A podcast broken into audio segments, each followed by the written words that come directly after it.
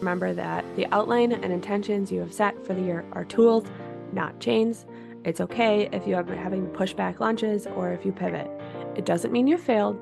It means you've adapted to your needs and your business and making sure that it aligns with your personal goals.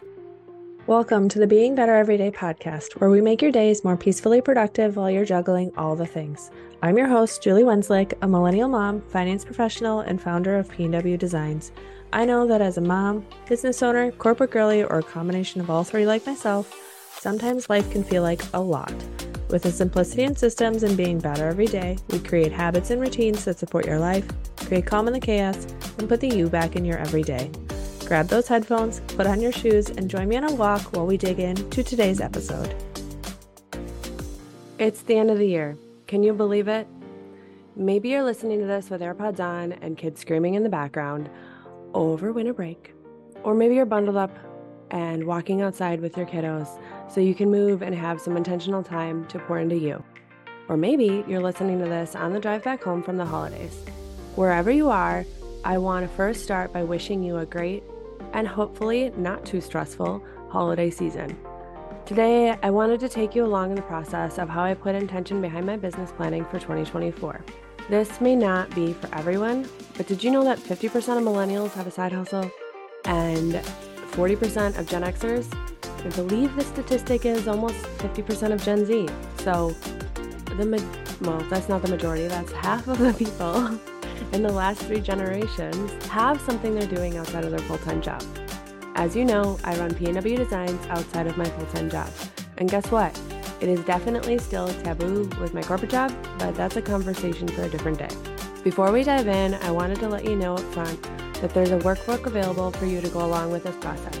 It's a 29 page PDF, including forms and tracking and all the exercises I touch on. It's going to be your best place to be able to follow through with this process. If you want a preview or to dive in, head over to pwplanners.com slash vision.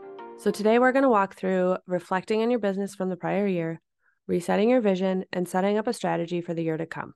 This process is meant to create a space for reflection, for gratitude, and for strategy. This is not something you can do within an hour, but it can be done in bits and pieces and small chunks. So, if for me, I set aside a day and a half to do this and actually had time outside of my house to do it, that's the first time I've ever done that. But if you don't have time to do that and you're looking and it's, it's, maybe you're listening to this on December 27th and you're like, well, the new year starts in three days. I don't have time. Set aside an hour chunk here and there to work through each of the steps. Because how are you supposed to know if you have arrived at your vision if you don't know what the vision is in the first place? So take the time to prioritize this. One of the first steps you will need to take is gathering your financials from the year prior. Pareto's principle states that 80% of your revenue will come from 20% of the work. So, how are you supposed to know if that reigns true for you if you don't have the data? So, step one, gather your financials from the year before on an annualized basis and year to date if you're not doing this analysis in January. With this step, make sure you gather your total gross revenue, but also your revenue per offer and net income, if possible, if you have expenses tied to specific offers. Gather also your operating expenses for the year. Where are you spending money? Do you know all of your subscriptions, cost of goods sold, and outsourcing costs? The other suggestion items to gather prior to continuing on to the next step is schedule at least a day and a half. I already mentioned that to go through the process. Again, if that's too overwhelming, take it one step at a time and allocate time to each step throughout the month or week. Gather colored post it notes and an annual calendar for the upcoming year. Or if you are a digital planner person, make sure you, you know, you have your 2024 or the following year's uh, digital planner set up. If you are going to be doing this on paper, make sure you have erasable, erasable pens and highlighters so you can change your mind during the process. I use them all the time. So it is something that, again, you know, movable post it notes, erasable pens will help you ebb and flow your process as you go through this. And then come into planning with a theme in mind. So, what do you want your next year to look like or feel like? For example, my upcoming year, I'm focusing on going deeper in my services and expertise and not wider. Step one, pretty simple, but can take some time. Gather all your financials, and your operating expenses and make sure you have a list of that as you go through the next steps. After you've done your pre work, it's time to sit down with your why. Honestly, this is the hardest part for me. I don't love journaling, which you've heard me say in the last couple of episodes, and it's hard for me to articulate my why. When I went through this step, instead of writing long paragraphs, I ended up with a bullet point or list of why it matters to me, from being able to show my daughter how to follow her passions to having a creative outlet. Your why will be unique to you and your family needs. If you went through this and set intentions for the new year in episode 18 already for your personal life, then this will be very familiar. Because guess what? It works for both personal and business. So, time to cozy up in a blanket, a cup of hot water or tea, or plain water if you're weird like me, and put on some relaxing music and get to writing out your why. In the workbook, I provided space for you to do this, but if you aren't using the workbook, a plain notebook mm-hmm. works just as well. So, after you have gathered your information and set out your why, which will take some time, again, you're going to need to like pause this or write out all of these to dos or download the workbook to kind of keep track of of these steps. But after you've done your why, then we move on to step three. It's time to move to reaffirming who you are actually talking to. Are you talking to millennial moms like myself?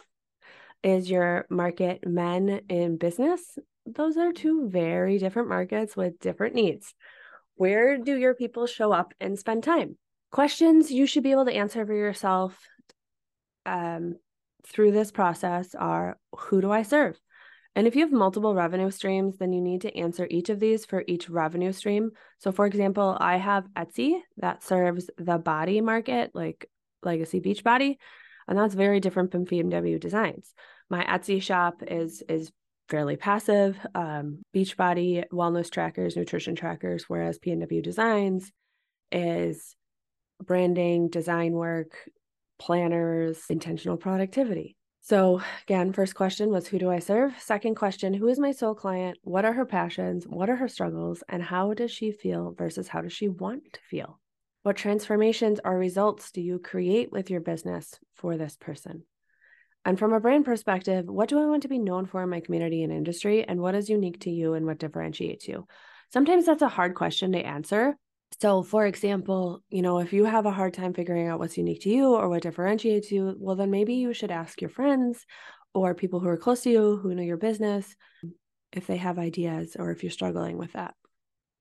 So, once you have kind of clarified again who your target market is, then we can get into really analyzing the what of your business. When I did this planning time, I ended up combining the what and the how into one big brainstorming session because that ended up being how my brain works. But you can certainly do these separate. But let's talk about step four the what for your business. This is where you will be reviewing your offers, services, and products in the past year and answering the following questions. So, First of all, what are all your offers, products, and services? You need to make sure you know what they are. What were their gross revenues for the last year within each of those? Rank or score your offers by type investments. So, for example, for me, I had Etsy and one line on the workbook. I had my website. I had my custom planner work. I had design work, you know, which is, is certainly things like branding, etc all as separate segregated lines and then my revenue for each of those lines for the year and then i also then ranked or scored them by the time of investment i just wrote down like little time lots of time right and then how did that correlate to the income generated one of the things i noticed was that the pareto's principle did certainly work for me and then from there you'll be able to say okay what do i need to lean into for the next year what do you want to create for products or services or are things you want to refine? What are your revenue targets for the next year with each of those products or services? Right? You're really kind of analyzing your business from a more tactical perspective of each of the lines of business and how um, they are impacting your revenue. To help with some of this work in the workbook, I've provided a table with suggested columns because, again, it's something that is hard to articulate, and the workbook will really help you through this process. But use your resources. If you're more comfortable on a computer, do that. Use an Excel spreadsheet, use a Google Sheet.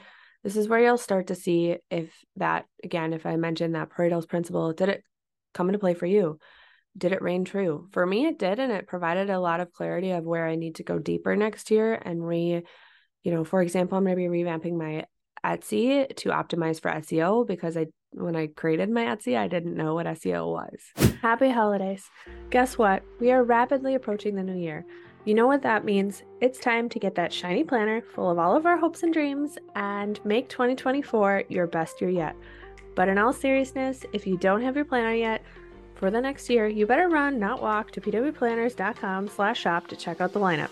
Whether it's the planner pad or the dated planner, I have a system for you to reduce your everyday overwhelm. Want to set your intentions for your business or personal life or create that vision board to ensure you keep your intentions at the forefront? I have you covered there as well.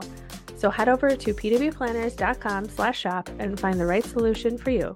Have questions? Don't hesitate to reach out to me on Instagram. I am only a DM away. Now back to the episode. Now comes the start of what I call the fun part at least for me anyway, because who loves getting to the tactical part of organizing more than me? So now that you've outlined your offers that you currently have and the things that you plan on creating, it's time to map out your year. When will you push for certain launches? From there, you're able to start crafting your marketing plan. If you have multiple streams of income, make sure you do it for all of them. Also, this is a great time to put out your post its and your wall calendar and get to work. Make sure you backfill your revenue goals and income goals as well. Why? Because if you have a target on specific revenue streams, you can then back into how often you may need to live launch an item or put extra focus on it. I should also pause here and remember that the outline and intentions you have set for the year are tools, not chains. It's okay if you have been having to push back launches or if you pivot. It doesn't mean you failed. It means you've adapted to your needs and your business and making sure that it aligns with your personal goals. Finally, now that we have defined your why and how you are showing up, what you're showing up with, we can dive into multiple ways that you will get there. And that's what I'm calling the how. I have segmented it into three sections in my mind. And again, there's a section for each of these in the workbook. So, first one is social media. Most likely, a huge part of your growth strategy is social media. So, first, you want to walk through the targets of how you will be showing up and where. Remember, you most likely can't do it all unless you have a team. So, for example, 2023 for me was a year of play. I tried a lot of different platforms. I was just trying to figure out what felt right. And so for me, I put time into Pinterest last year. And although I enjoyed it and I saw traffic on my website from it, with YouTube and this podcast, I just can't prioritize it in the new year. There's only one of me, and there's only so many hours in the day. And again, I do have a full time job and I'm a mom. I've also figured out how to automatically post to YouTube Shorts and TikTok via Planoly with so like I'm repurposing my Instagram Reels into YouTube Shorts and TikTok. So I'm showing up there, but I'm not putting effort into these two mediums. If, for example, that stopped working, then I wouldn't be showing up on YouTube Shorts and TikTok. In the new year, you'll also see two blog posts a month for me. Prior to the podcast, I was averaging four a month. This, you know, so for example, my strategy for the new year two blog posts a month, one email a month, besides, you know, if you're opting into a freebie or etc. And then four podcasts or weekly podcast episodes, which are also then weekly YouTube episodes. That is where I'm showing up. And that may ebb and flow throughout the year, but that's my plan right now. This is the clarity that exercise, you know, it certainly helps me understand where do I need to be putting my time? How do I need to plan things out? if I'm having launches, maybe I show up more, maybe I show up less on the times I'm not. You know, again, it's kind of that the tactical how are we going to be promoting the what? Another part of the how for planning out the next year is systems for your business. I like doing systems audits pretty regularly to make sure that you know the systems that I'm using are still working for my business. So, for example, questions you should be asking are what are you using regularly? What are you paying for? Are those systems that are there systems you've heard of that you should be implementing? Are there ways to become more efficient? Are you letting things drop or losing things because you don't have the organization system in place that works for you? In the workbook, I gave a section for auditing your subscriptions as well, because, well, this was a need for me. They add up. And you're like, oh, it's $5 here and $5 there. And then all of a sudden you're like, oh, I'm spending a lot of money on subscriptions. By the way, you should be doing this for your personal life too. Um, based on this audit, I'm changing email marketing platforms in the new year for a platform that better integrates with my website and is $30 less per month. I know um, a friend of mine that was on the retreat with me. She also did this, and it was super helpful for her to see where she's spending money and if that money makes financial sense for what she is planning on growing in 2024. So, speaking of money, growing a business also means growing in yourself and investing in tools that help you become a better business owner and entrepreneur. So, the last step in your annual business planning and the last step in sitting in the how is asking yourself, what do I need to invest in and grow my skill set for the year? Thinking about starting a podcast, then you might want to invest in a podcast producer or a podcast course. If you're thinking about expanding Pinterest, then you might lean into a Pinterest course. Personal example for myself is I plan on investing and learning Adobe Illustrator in the upcoming year and further expanding my skills in Procreate. In the past, I have purchased courses that save me time, and as someone who has limited time to work on my business, I always see the return. Take stock on those investments you would like to make, as well as what you plan on devoting your time on to make those investments work, and put them on your calendar. So, for example, I've previously purchased a Pinterest course and a podcast course. And although I'm not leaning into my Pinterest for tw- the next year, I still have Pinterest outsourcing clients. So I'm going to be rewatching the Pinterest course, make sure I'm up to date on all of the best practices there. And then you know, there's always things to learn about podcasting. I am new, so I'm going to be rewatching the podcast course as well. So that is a lot of steps. And again, this is something that if you want, you know, have hard time following along, check out the pwplanners.com slash vision and it'll get you to where you need to go from a business planning workbook perspective. It is 29 pages, but take it in bite-sized pieces. And a lot of those pages are going to be actual tactical places for you to write down what we talked about. Now that everything's wrapped up in a pretty bow and you're done, it'll all work out, right? Wrong. Life comes with bumps and bruises, and your business will too. By now, you should have time, spend time reflecting, sitting down, and giving true intention as you go into the new year with your business. But don't forget to take care of you too. Take some time to create a plan for in the year of how you will take care of you, your health, and your family. And then you know, for example, my husband and I just did our 2024 bucket list and we decided that uh, we would each have one self care item a month that's outside of the business or outside of our home. Sorry, who's talking business. So, for example, um, monthly massages or monthly acupuncture or chiropractic care, right? We both want to, you know, we've set aside a budget of $200 a month, which is $100 each in order to do that. So, finally, revisit this plan at least quarterly in the next year. Your goals and your intentions may change, but this will give you a strong foundation as you approach the next phase of your business. Okay, that's a wrap. I'm signing off for 2023. Have a great new year. I will be back next week with a recap and a girl chat episode before we dive into topics of the new year like motherhood and anxiety, human design and how it impacts your productivity, and annual performance reviews in corporate America have a topic that you want to talk about, don't forget to message me on Instagram.